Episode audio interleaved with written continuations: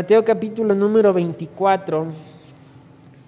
Y vamos a dar lectura desde el versículo 32 hasta el versículo número 35. Del verso 32 al versículo número 35. Siga por favor con su mirada. Siga bien atento allí la lectura de la escritura. Dice el Señor Jesucristo, de la higuera aprended la parábola. Cuando ya su rama está tierna y brotan las hojas, sabéis que el verano está cerca. Así también vosotros, cuando veáis todas estas cosas, conoced que está cerca a las puertas. De cierto os digo que no pasará esta generación hasta que todo esto acontezca. El cielo y la tierra pasarán, pero mis palabras no pasarán. El capítulo 24, mis hermanos, juntamente con el capítulo 25, son una sola enseñanza. No podemos separar el capítulo 24 y el capítulo 25. Es una, es una sola, es un solo mensaje, tiene un solo tema. Ahora, es muy extenso para cubrirlo en un solo mensaje y vamos a estar dividiendo toda esta enseñanza por lo menos en dos mensajes por lo menos en dos. Hoy vamos a ver la primera parte. En el capítulo 24, mis hermanos, el versículo 1 empieza diciendo, cuando Jesús salió del templo y se iba, se acercaron sus discípulos para mostrarle los edificios del templo. Lo que hemos estado viendo en las últimas semanas es cómo el Señor Jesucristo enseñó y predicó en el templo en la última semana de vida en su ministerio terrenal. Y, y en el capítulo 23 fue el último mensaje del Señor Jesucristo a las multitudes. Lo último que él enseñó públicamente en el templo. Y ahora él está saliendo del templo. Ya no va a regresar nunca más durante su ministerio aquí en la tierra. Nunca más va a estar de regreso en el templo. Fue la última vez. Y ahora está él de salida. Ya pocos días después, él será entregado, será azotado y será crucificado. Alrededor de dos días después de este evento, el Señor Jesucristo va a ser ya sacrificado por nuestros pecados. Y cuando el Señor está saliendo, los discípulos se acercan para mostrarle los edificios del templo. El templo en tiempos del Señor Jesucristo era algo majestuoso, era algo muy grande. Herodes el Grande había tomado el templo que Zorobabel construyó en el, eh, por ejemplo, usted puede ver eso en, en Esdras y en Nehemías, la reconstrucción del templo. El templo de Zorobabel fue un templo bastante pequeño eh, en comparación al templo de Salomón, pero el rey Herodes tomó ese templo y lo, embelleció, lo engrandeció muchísimo. Fue tan grande, la pompa tomó alrededor de 62 años eh, la, culminación de la reconstrucción del templo y, se levantaron edificaciones gigantescas y era algo muy espléndido, fue algo tremendo. Y los discípulos le muestran al Señor los edificios del templo. Hasta el día de hoy, allí en Jerusalén, en las ruinas, existen lo que fueron los cimientos del templo, piedras tan grandes que van alrededor de 6 a 8 metros de largo. ¿Se imagina usted? Una piedra de 6 a 8 metros, pero tallada en forma rectangular. ¿Qué significa eso? Que alguien tuvo que estarla tallando y la dejó totalmente rectangular y luego moverla hasta el lugar del templo. Y el Señor dijo que de estas piedras, versículo 2, respondiendo les dijo, ¿veis todo esto? De cierto os digo que no quedará aquí piedra sobre piedra que no sea derribada. Esas piedras increíbles y preciosas y labradas, dijo el Señor, no van a quedar piedra sobre piedra. Todo esto va a ser derribado, va a ser destruido. Ahora, esa expresión para los discípulos les causó una tremenda y grande conmoción. Porque la destrucción del templo no era nada más la destrucción del templo. La destrucción del templo presagiaba la destrucción de la ciudad entera, inclusive de la nación de Israel. Por eso los discípulos se preocupan y en el versículo 3 dice, y él estando, y estando él sentado en el monte de los olivos, los discípulos se le acercaron aparte diciendo, dinos, ¿cuándo serán estas cosas y qué señal habrá de tu venida y del fin del siglo? Les quedó a los discípulos eso en mente, eh, la destrucción del templo, la destrucción de la ciudad. ¿Cuándo va a pasar? Y le preguntan al Señor Jesucristo, ¿qué señal habrá? ¿Cómo nosotros podemos saber que la destrucción del templo, de la ciudad y de la nación va a estar cercano? ¿Qué va a pasar en el futuro? ¿Usted se ha visto esas películas, esa película de, um, Volver al futuro? Donde un muchacho se sube en un auto creado por un científico y acelera, va al futuro, va al pasado y en el futuro conoce su vida, su familia, qué va a pasar con él en el futuro. Yo creo, hermanos, que sería interesante si realmente nosotros pudiéramos conocer el futuro, ¿qué pasaría? ¿Qué haríamos? Los discípulos le están preguntando al Señor por eso. ¿Cómo podemos saber en el futuro qué va a pasar? ¿Qué señales habrá en el futuro para que nosotros podamos saber que está cercana tu venida, que está cercana la destrucción del templo, que está cercana la destrucción de la ciudad y de la nación? ¿Cómo podemos saber el futuro? ¿Qué haría usted si usted conociera el futuro? Usted se compra el pozo millonario que va a ser el ganador la próxima semana. Usted va al futuro y conoce el número ganador y, regresa y se lo compra y es millonario o regresa en el pasado y, evita que se case con la que se casó, o regresa en el tiempo y cambia las malas decisiones que alguna vez tomó. ¿Qué haríamos si pudiéramos conocer el pasado o mejor aún el futuro? ¿Qué pasaría? ¿Cómo afectaría eso nuestras vidas? Usted viaja al futuro y conoce que en el futuro usted sufrió una enfermedad terrible y sabe el día en que le diagnosticaron y sabe el día en, el que se, se enfermó. ¿Cómo afectaría eso su vida? Usted viaja en el futuro y se entera el día, fecha exacta en el cual su persona amada partió de este mundo para irse al cielo ya. ¿Cómo afectaría eso su vida? Usted viaja en el futuro y puede ver que sus hijos se han desviado de los caminos del Señor y están caminando sin propósito en la vida. ¿Cómo afectaría su vida? ¿Qué pasaría, hermanos, si tuviéramos la posibilidad de conocer el futuro? Ahora, vamos a aprender en esta mañana, sin tener una máquina del tiempo, vamos a aprender qué va a pasar en el futuro. Vamos a aprender de aquí a quién sabe cuándo, pero en algún momento se van a dar acontecimientos que nosotros no imaginamos. Vamos a aprender del futuro. Eso, hermanos, se llama escatología. La escatología es el estudio de lo último. Y la escatología bíblica es lo que Dios dice en la escritura que va a acontecer en los últimos tiempos del gobierno humano bajo la potestad de Satanás aquí en la tierra. Algo que normalmente en el mundo cristiano se conoce como la tribulación.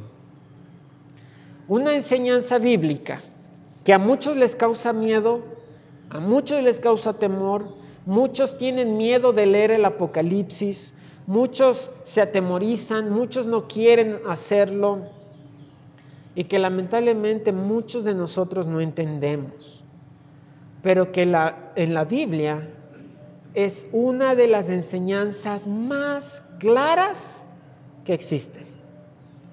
¿Qué va a pasar en los últimos tiempos? ¿Qué tal si conocemos un poquito del futuro en esta mañana?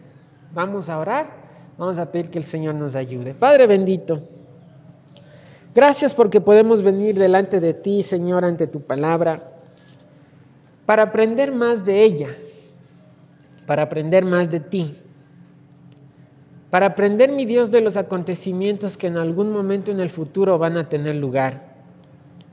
Y enséñanos, mi Dios, cómo esta lección puede impactar nuestras vidas y qué responsabilidad nosotros tenemos ante tal enseñanza. Señor, ayúdame. Te pido, mi Dios, que me quites a mí de en medio que hables directamente a nuestro corazón y que tu nombre sea engrandecido y glorificado.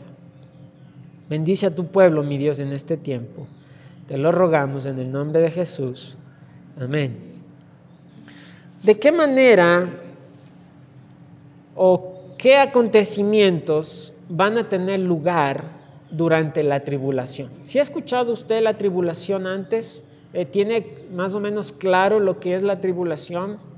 Para quien no la tenga muy claro, va a llegar un tiempo en el cual el Señor Jesucristo va a venir en las nubes para arrebatar a la iglesia. Y todos los creyentes van a ser transformados, los muertos en Cristo resucitarán con un cuerpo glorificado y nosotros los que hayamos quedado seremos transformados en un abrir y cerrar de ojos y seremos llevados juntamente con los muertos en Cristo resucitados y todos estaremos con el Señor, nos reuniremos en las nubes para estar con el Señor siempre en los cielos. Después del acontecimiento tan precioso como es el arrebatamiento de la iglesia, inicia un periodo de siete años en el cual Satanás va a tener control completo sobre la tierra. Siete años. Y al final de los siete años, el Señor Jesucristo regresa para establecer su reino aquí en la tierra. Y ese periodo de siete años entre el arrebatamiento de la iglesia y la venida del Señor Jesucristo por segunda vez, ese periodo es lo que se conoce como la tribulación. Ahora, ¿qué va a pasar en ese momento de la tribulación? ¿Qué va a acontecer? ¿Qué eventos van a suceder? Es eventos que muchos de nosotros no conocemos, desconocemos quizás porque la Biblia cuando enseña de esto utiliza muchas figuras, muchos símbolos. Por ejemplo, en Daniel, en Apocalipsis, en Éxodo, se nos habla de una, ah, perdón, en, Ezequiel, ah, se nos habla, por ejemplo, en Apocalipsis de una bestia escarlata o de una mujer, o, de la bestia, o, de los profetas. y, por ese simbolismo que utiliza la escritura, no podemos comprender realmente todo lo que va a acontecer. Pero si tomamos todas las enseñanzas, tanto del Antiguo Testamento como del Nuevo Testamento, vamos a ver, mis hermanos, que eh, los acontecimientos de la tribulación están enseñados de forma clara y detallada y como dije, es una de las enseñanzas más claras y detalladas que tenemos en las escrituras. ¿Qué va a acontecer? Primero aquí el Señor Jesucristo en el capítulo 24 nos deja ver un preámbulo de todo lo que va a ser la tribulación, de qué manera se va a caracterizar esos siete años. Verso 4, respondiendo Jesús les dijo, mirad que nadie os engañe porque vendrán muchos en mi nombre diciendo yo soy el Cristo y a muchos engañarán. Va a haber falsos profetas, falsos Cristos. Y oiréis de guerras y rumores de guerras. Mirad que no os turbéis porque es necesario que todo esto acontezca, pero aún no es el fin. Porque se levantará nación contra nación y reino contra reino, y habrá pestes y hambres y terremotos en diferentes lugares y todo esto será principio de dolores. Una de las cosas que va a caracterizar el tiempo de la tribulación son las guerras. Va a haber guerras entre naciones, va a haber guerras entre reinos, va a ser algo constante la pelea y, las guerras entre naciones. Y lo que esto acontece, lo que esto trae, es también las posteriores pestes y hambres que las guerras traen. Y una guerra, hermanos, va, estas guerras, ah, por lo que vamos a ver más adelante, van a ser a tal magnitud como nunca jamás se ha visto en la humanidad. En la Segunda Guerra Mundial, en el Holocausto nazi, millones de personas murieron, ciudades enteras fueron destruidas, países enteros fueron devastados, tremendas pestes y hambres posteriores. Y aunque fue algo terrible, el tiempo de la tribulación va a ser todavía muchísimo peor. Aquí nos habla de pestes, pestes como nunca antes se ha visto en la tierra y estamos atravesando la pandemia de COVID y la tribulación va a ser peor. Va a ser tan terrible el tiempo de la tribulación. Y, el Señor dice en el verso 8 que todo eso será principio de dolores. Inclusive Dios va a utilizar la, naturaleza en ese tiempo para traer aflicción, porque habrá terremotos. Dios va a obrar a través de la naturaleza con terremotos en diferentes lugares en el tiempo de la tribulación. Verso 9. Entonces os entregarán a tribulación y os matarán y seréis aborrecidos de todas las gentes por causa de mi nombre. Muchos tropezarán entonces y se entregarán unos a otros y unos a otros se aborrecerán. Y muchos falsos profetas se levantarán y engañarán a muchos. Y por haberse multiplicado la maldad, el amor de muchos se enfriará. Mas el que persevere hasta el fin, éste será salvo. Va a haber muchos engaños falsos cristos, falsos profetas. Cuando venga, hermanos, el tiempo de la tribulación, el anticristo se va a manifestar como el supuesto Mesías de la nación de Israel y va a engañar a todo el mundo ofreciendo paz y seguridad. Y la gente le va a creer porque va a haber milagros, va a haber señales y la gente va a creer en ese anticristo, pero van a ser simples engañadores y llenos de falsos profetas. La maldad va a crecer a tal punto que inclusive el amor de muchos se enfriará y, los falsos profetas van a intentar engañar inclusive a los escogidos. Ahora, quiero aquí hacer una aclaración. Yo le dije hace un ratito que el tiempo de la tribulación inicia con el arrebatamiento de la iglesia. ¿Qué quiere decir esto? Que la iglesia no va a estar presente durante la tribulación. Gracias a Dios no vamos a estar, hermanos. Mire, ya estamos viendo de guerras, de hambres, de pestes, como nunca antes se ha visto en la humanidad. Y gracias a Dios usted y yo no vamos a estar allí, porque antes de esto la iglesia va a ser arrebatada. Pero estamos viendo que el Señor habla de salvados, salvos, de salvación, en medio de la tribulación. ¿A quién está dirigida específicamente esta enseñanza del capítulo 24? Esta enseñanza está dirigida especialmente a la nación de Israel y a los que a los gentiles que se salven durante el tiempo de la tribulación, porque sí va a haber salvos en el tiempo de la tribulación. ¿Sí me estoy explicando, hermano? Sí, sí estoy más o menos yendo por ahí sí va a haber gente salva. Mire lo que dice eh, el verso 14, y será predicado este Evangelio del reino en todo el mundo para testimonio a todas las naciones, y entonces vendrá el fin. Va a haber predicación del Evangelio durante la tribulación. Ahora, ¿quiénes serán los que van a predicar el Evangelio en ese tiempo? Primeramente, el Señor va a levantar un grupo de, judíos, de israelitas, varones, vírgenes, que van a llevar el Evangelio a todas las naciones. Es lo que hoy en día se conoce como los famosos 144 mil. Los 144 mil que se mencionan en Apocalipsis 7 y en Apocalipsis 14 son los que van a empezar a llevar el Evangelio a todas las naciones. Gente se va a salvar por esa predicación y por eso en Apocalipsis 7 se dice que aparte de los 144 mil hay multitudes de todas las tribus, naciones y lenguas con vestiduras blancas delante del trono del Cordero, sirviéndole en el templo de día y de noche. Esas multitudes son todos aquellos que se salven del tiempo de la tribulación. Ahora, la iglesia que no va a estar en la tribulación, que va a ser arrebatada antes de la tribulación, tiene una posición privilegiada, porque los salvos del tiempo de la tribulación van a estar delante del trono del Cordero sirviéndole de día y de noche en el templo, delante del trono. La iglesia, según Apocalipsis 3:21, va a estar sentada en el trono del Cordero. ¿Sí vio la diferencia? La iglesia está sentada en el trono, mientras que los salvos del tiempo de la tribulación están delante del trono. No tienen la misma posición.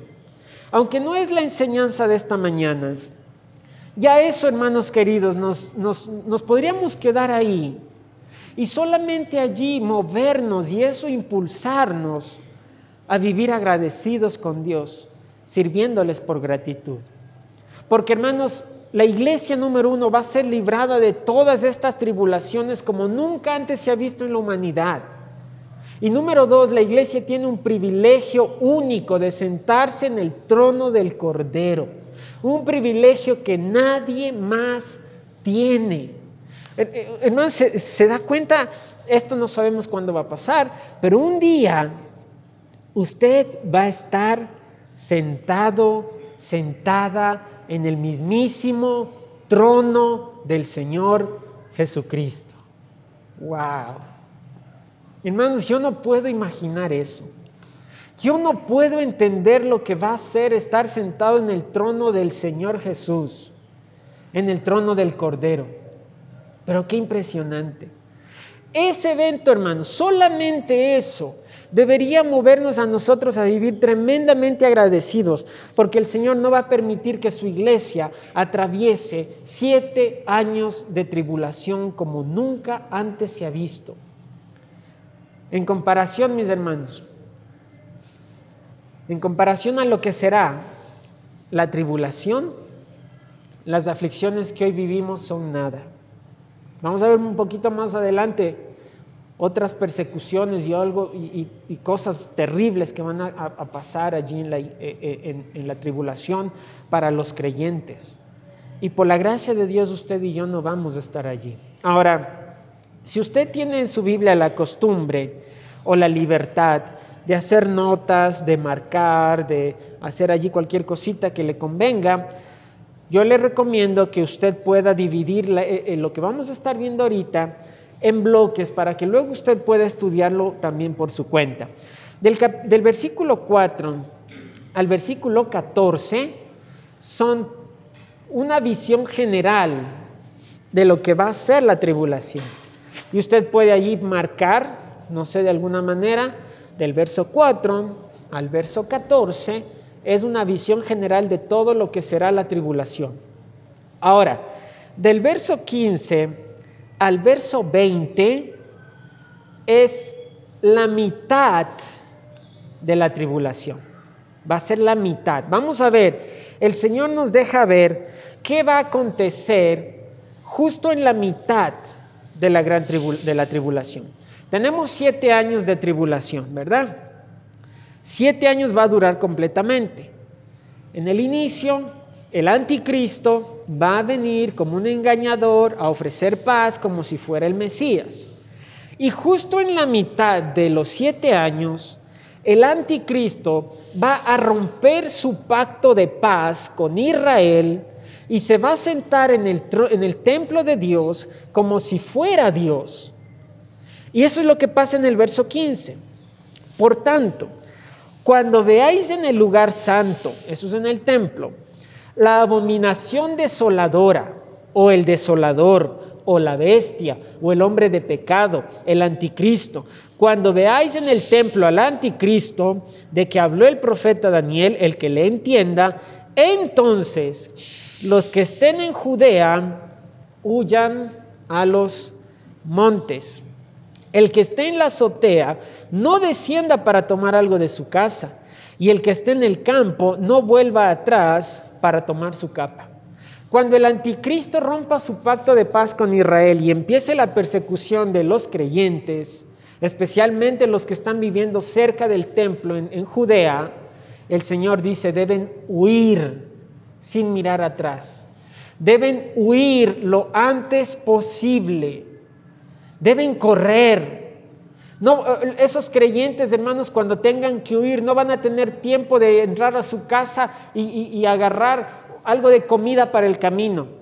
Esos creyentes que estén trabajando en el campo, cuando de pronto viene la persecución, no van a tener tiempo de regresar a tomar su capa para salir huyendo. Apenas empiece la persecución, ellos lo, van a tener que huir lo antes posible, sin mirar atrás, para poder salvar sus vidas. Y dice el Señor en el verso 19, más hay de las que estén encintas, de las que estén embarazadas y de las que críen en aquellos días. Hay de aquellas mujeres que tengan un niño en brazos o en su vientre y llegue el tiempo de la persecución. Porque aparte de la angustia por salvar la propia vida, mayor es la angustia por un hijo. por una criaturita. Orad, dice el Señor en el verso 20, orad pues que vuestra huida no sea en invierno ni en día de reposo. El invierno, obviamente, climas fríos, tener que huir al monte, tener que huir al campo sin resguardo, a sufrir eh, las aflicciones del frío, ni en día de reposo, porque en día de reposo los judíos no se les permitía caminar más que cierta distancia específica, y caminar más de ellos sería pecado, sería quebrantar la ley, pensaban ellos. Y esto, hermanos, del verso 15 al verso 20, es la mitad de la tribulación. A la mitad de la tribulación, miren hermanos lo detallado que es la palabra de Dios. Justo en la mitad de la tribulación, el anticristo se va a revelar y va a empezar la persecución de los creyentes. Del verso 21 hasta el verso 28 es la segunda mitad de la tribulación, lo que se conoce como la gran tribulación. Los siete años son la tribulación, pero la segunda mitad se conoce como la gran tribulación. Mira el verso 21. Porque habrá entonces gran tribulación, cual no la ha habido desde el principio del mundo hasta ahora, ni la habrá. Y si aquellos días no fueren acortados, nadie sería salvo, mas por causa de los escogidos, aquellos días serán acortados. Entonces, si algunos dijere, mirad, aquí está el Cristo, o mirad, allí está, no lo creáis, porque se levantarán falsos Cristos y falsos profetas, y harán grandes señales y prodigios, de tal manera que engañarán, si fuere posible, aún a los escogidos. Ya os lo he dicho antes, así que si os dijeren, mirad, está en el desierto, no salgáis o mirad, está en los aposentos, no lo creáis.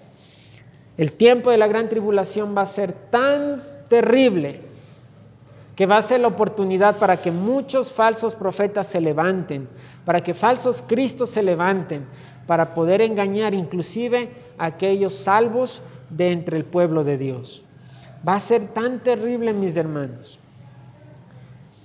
Pero después de todo esto, después de estos siete terribles años de aflicciones, de persecuciones, de hambres, de guerras, de pestes, dice el versículo 27, porque como el relámpago que sale del oriente y se muestra hasta el occidente, así será también la venida del Hijo del Hombre, porque donde quiera que estuviere el cuerpo muerto, allí se juntarán las águilas. Después de esos siete años, wow hermanos, aunque nosotros no lo vamos a ver desde la tierra, lo vamos a ver desde, desde ya la eternidad, al final de esos siete años, como un rayo, de, de pronto, súbitamente, y mirándose en toda la tierra, de occidente hasta el oriente, de pronto toda la humanidad va a mirar al Hijo de Dios viniendo a la tierra con gran poder. ¿Y qué va a pasar entonces cuando Cristo venga? El diablo, Satanás, el anticristo, van a, levantar a todas las naciones de la tierra en sus ejércitos para pelear contra el Señor Jesucristo, en lo que la Biblia nos dice es el valle de Josafat, en la zona de Palestina. Y en el valle de Josafat se va a reunir todos esos reinos y todos esos ejércitos a nivel mundial. Imagínense toda la humanidad eh, junta para pelear contra el Cordero. Y el Señor Jesucristo va a aniquilar a todos esos, este, a todos esos ejércitos. Y por eso nos dice la Biblia, donde estuviera el cuerpo muerto, allí se juntarán las águilas. Porque Ezequiel profetiza que el Señor llamó a las aves de los cielos y a las bestias del campo para comer carne de reyes, para comer carne de fuertes y de valientes. No sé si usted recuerda eso, alguna vez se explicó aquí. Y todos esos ejércitos van a quedar sobre la faz del valle de Josafat y el Señor va a acabar con ellos y las aves van a venir para lo que quede. Es lo que se conoce normalmente como la batalla del Armagedón. No sé si usted ha escuchado alguna vez la batalla del Armagedón. Será la batalla de todos los reinos de la tierra contra el Señor Jesucristo y el Señor Jesús venciendo. Y entonces en el verso 29, desde el verso 29 hasta el verso 31, es del regreso del Señor Jesucristo a la tierra para establecer su reino milenial. E inmediatamente después de la tribulación, dice el verso 29 de aquellos días, el sol se oscurecerá y la luna no dará su resplandor y las estrellas caerán del cielo y las potencias de los cielos serán conmovidas. Entonces aparecerá la señal del Hijo del Hombre en el cielo y entonces lamentarán todas las tribus de la tierra y verán al Hijo del Hombre viniendo sobre las nubes del cielo con poder y gran gloria y enviará sus ángeles con gran voz de trompeta y juntarán a sus escogidos de los cuatro vientos desde un extremo del cielo hasta el otro. ¿A qué escogidos van a recoger? A los salvos del tiempo de la tribulación. Ahora, hermanos queridos, esto es muy extenso y ahorita nomás hicimos un recuento muy rápido de los acontecimientos que van a tener lugar durante la tribulación, de principio a fin. Es muy rápido lo que hemos visto. Pero espero que usted se haya dado cuenta que tenemos todos los detalles de la escritura para conocer el futuro. Tenemos todos los detalles claros. Hay gente que, que, tiene miedo porque no sabe qué va a pasar en el futuro. Yo recuerdo hace unos años, yo veía un documental de cómo la Tierra podría ser destruida. ¿De qué formas la vida en la Tierra podría acabarse? Y decían unos, los científicos especulaban, una posibilidad es que un gran meteorito venga en dirección a la Tierra, golpee el planeta y eso aniquile la vida en la Tierra. Otra probabilidad, decían, dentro de miles y millones de años, cuando el Sol esté eh, ya acabándose su combustión, va a extender su volumen y la superficie de la Tierra va a quedar más cerca de la superficie del Sol. Y tanto calor va a aniquilar con la vida en la Tierra. Otra teoría era tanta contaminación va a arruinar la vida en el planeta y eso va a acabar la vida en la Tierra. Y todas esas son especulaciones de cómo la vida en la tierra va a, terminar. Y nada de eso es cierto. Los, los científicos aún no saben lo que va a pasar al final, pero usted y yo sí. Porque Dios nos ha dejado con lujo de detalle y claramente escrito en la Biblia qué es lo que va a pasar, qué acontecimientos van a tener lugar. Yo no sé si usted se da cuenta del tremendo privilegio y responsabilidad que al mismo tiempo tenemos al conocer el futuro, al conocer lo que va a pasar. Y entonces el Señor Jesucristo nos dice en el verso 32 hasta el 35 algo que trae cierta o, no cierta, grande responsabilidad sobre nosotros. De la higuera, aprended la parábola. Cuando ya su rama está tierna y brotan las hojas, sabéis que el verano está cerca. Así también vosotros, cuando veáis todas estas cosas, conoced que está cerca a las puertas cuando vean que las tribulaciones, eh, eh, el anticristo se levanta, la persecución, las guerras, las hambres, los terremotos, las pestes, cuando veas todo esto, tienes que entender que la segunda venida del Señor Jesucristo está cerca. De cierto os digo que no pasará esta generación hasta que todo esto acontezca. Aclaración, no está diciendo que la generación de los apóstoles iba a ver todo esto. Ese versículo tiene una interpretación que para mí es la más adecuada. Y es la generación que mire el inicio de la tribulación, esa misma generación va a poder mirar la venida del Señor Jesucristo. No pasará esta generación sin que todo esto tenga lugar, porque va a tomar apenas siete años. Son cortos siete años. De otra manera, la misma escritura dice, estos años, esta tribulación ha sido acortada solamente a siete años por amor a los escogidos. Y entonces el Señor dijo palabras en el verso 35 que traen tremenda responsabilidad para nosotros. El cielo y la tierra pasarán, pero mis palabras no pasarán. Eso, hermanos, trae un tremendo peso sobre nuestras vidas también. Tenemos el lujo, el lujo de conocer completa y totalmente el futuro. Yo recuerdo tiempo atrás estaba de moda Nostradamus, porque supuestamente Nostradamus había profetizado eh, la caída de las Torres Gemelas. Nada que ver. Y la gente se preocupó por conocer las profecías de Nostradamus para el futuro. Usted y yo conocemos el futuro completamente. Está detallado con toda claridad en la escritura qué va a pasar en el futuro. Y el Señor dijo que estas palabras que Él estaba diciendo no iban a pasar, es decir, se van a cumplir. Van a pasar cielo y tierra. Un día el cielo y la tierra, dice la Escritura, serán consumidos con fuego, ya no va a haber un diluvio de agua, va a haber fuego que consuma cielo y tierra y los elementos ardiendo se fundirán. Un día el cielo y la tierra van a pasar, pero estos acontecimientos que el Señor Jesucristo está mencionando y está enseñando no van a quedar sin cumplimiento. Va a pasar. Y la Biblia nos deja, hermanos, ver que la palabra de Dios siempre se cumple. Siempre se cumple.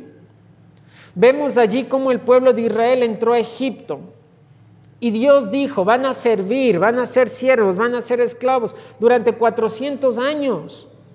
Y se cumplieron. Vemos cuando la nación fue llevada cautivos a Babilonia y el Señor dijo, va a estar cautivo 70 años. Y se cumplió. Vemos cómo Dios profetiza el nacimiento del rey Josías que iba a quemar huesos de muertos en los altares de los ídolos de la nación de Israel. Y se cumplió. Dios dijo que iba a levantarse el rey Ciro y era él el que iba a dar la orden de reconstruir el templo de Jerusalén después del cautiverio. Y se cumplió. Vemos todas las profecías de la Escritura, hermanos, que se cumplen. Vemos todas las profecías del Señor Jesucristo del Antiguo Testamento cumplirse completa y perfectamente en el Señor, porque la palabra de Dios siempre se cumple. Ahora, ¿qué significa todo esto? ¿Qué significa el privilegio que nosotros conozcamos del futuro? ¿Qué significa el hecho de que nosotros tengamos la palabra de Dios más profética, la palabra de Dios, la palabra profética más segura a la cual hacemos bien en estar atentos? ¿Qué significa que este precioso libro no tiene errores, no falla y es la verdad absoluta? ¿Qué significa? que nosotros tenemos mayor responsabilidad de prestar atención a las escrituras y creerle. Es la escritura que nos dice que hay un cielo. Es la escritura que nos dice que hay un infierno. Pero a veces parece que nosotros mismos no creemos lo que dice la Biblia. Nosotros mismos no creemos lo que dice la escritura. Luego nos preguntamos por qué los incrédulos, por qué la gente de este mundo no quieren escuchar ni creer la Biblia, porque a veces nosotros mismos como creyentes no creemos en la Biblia. No prestamos atención a la palabra de Dios.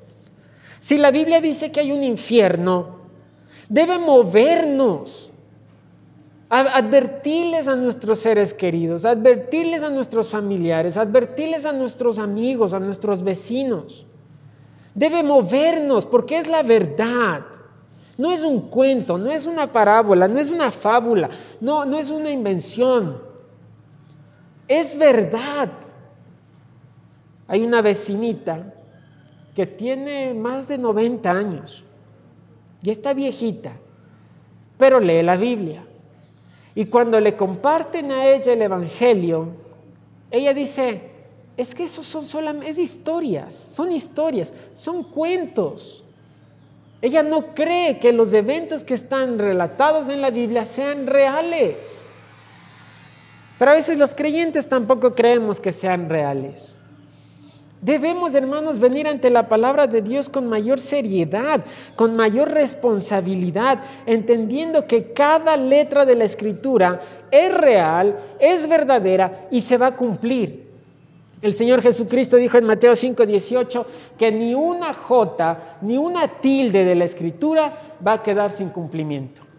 Y ese versículo está adaptado al español, porque en el, en el hebreo, en la ley, no existe ni la letra J ni las tildes. Lo que realmente dice la escritura es una yot. ¿Qué es una yot? Es la letra hebrea más pequeñita de todas. Parece una coma nada más pero es una letra. Y el Señor dice, esa letra más pequeñita se va a cumplir. Y la tilde no es una tilde, es una serifa, que es nada más una pequeña rayita decorativa en una letra. Pero que si le quitamos esa pequeña rayita decorativa, la letra cambia totalmente de significado y de sonido. Esa rayita tan chiquita, el Señor dijo, se va a cumplir. Se va a cumplir. Cada mandato y cada promesa de este libro, mis hermanos, se va a cumplir. Se va a cumplir. Eh, hermanos, si usted quiere eh, eh, aprender a ser un buen esposo, un mejor esposo, tiene que venir a este libro a aprender cómo ser un mejor esposo, porque poniendo en práctica lo que dice este libro, se va a cumplir que usted va a ser un mejor esposo. Hermana, usted quiere ser una mejor esposa, tiene que venir a este libro a aprender cómo ser una mejor esposa, porque al poner en práctica las enseñanzas de este libro, usted se va a convertir sí o sí en una mejor esposa. Porque este libro se cumple. Jóvenes, ¿quieren ustedes ser bendecidos? La Biblia dice una promesa preciosa para los hijos serán de larga vida sobre la tierra y todo les irá bien. Pero la promesa es que primero tiene que honrar y obedecer a sus padres. Pero vivan esas promesas porque sí se cumplen. De hecho, en el capítulo 24, el versículo 2, el Señor está diciendo que ese templo no iba a quedar piedra sobre piedra que no sea derribada. Y eso sí se cumplió. Eso ya se cumplió, porque en el año 70 después de Cristo vino el emperador Tito, emperador romano, con sus ejércitos y sus ejércitos derrumbaron y destrozaron completamente ese templo tan magnífico que se terminaba de construir. Apenas estaba terminado y fue derribado totalmente. Porque la palabra de Dios se cumple. La palabra de Dios sí tiene cumplimiento. Eso, hermano, nos da una mayor responsabilidad de conocer las escrituras. ¿Cuántos creyentes no han leído la Biblia completa nunca en su vida?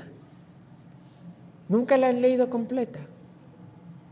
De tapa a tapa, nunca se la han terminado. Por eso no es de sorprenderse que batallemos tanto en el mundo cristiano. Nosotros mismos como creyentes no, no, creemos en las cosas que dice en este bendito libro. Por eso no ganamos almas, por eso no servimos a Dios, por eso no apoyamos la obra misionera, por eso no apoyamos la obra local con nuestros recursos, por eso eh, eh, no, no dejamos este humor grosero de hombres para ser suaves y sabios con nuestras esposas. Por eso la esposa no quiere ser sumisa ante su marido. Por eso eh, eh, los padres no quieren tomar la responsabilidad de educar espiritualmente a sus hijos. Por eso los hijos no quieren obedecer y respetar a sus padres. Porque no queremos obedecer esto. No queremos, hermanos, tomar en serio lo que dice este libro. Por eso no podemos crecer. Por eso no podemos madurar. Por eso nuestra fe es débil. Porque la fe viene por el oír y el oír por la palabra de Dios. No hay otra forma. Es la palabra de Dios la que tiene poder. Mi hermano, Dios es poderoso, Dios es todopoderoso, por tanto su palabra también es poderosa. Dios no cambia, por tanto su palabra no cambia. Dios es fiel y verdadero, por tanto su palabra es fiel y verdadera. Dios es eterno, por tanto su palabra también es eterna. Debemos, hermanos queridos, ante la vista de que el futuro mismo nos ha sido revelado, se nos ha sido encargado, debemos tomar la palabra de Dios con mayor seriedad. Debemos tomar las escrituras con mayor compromiso, ya no deportivamente, ya no cuando yo pueda o tenga tiempo.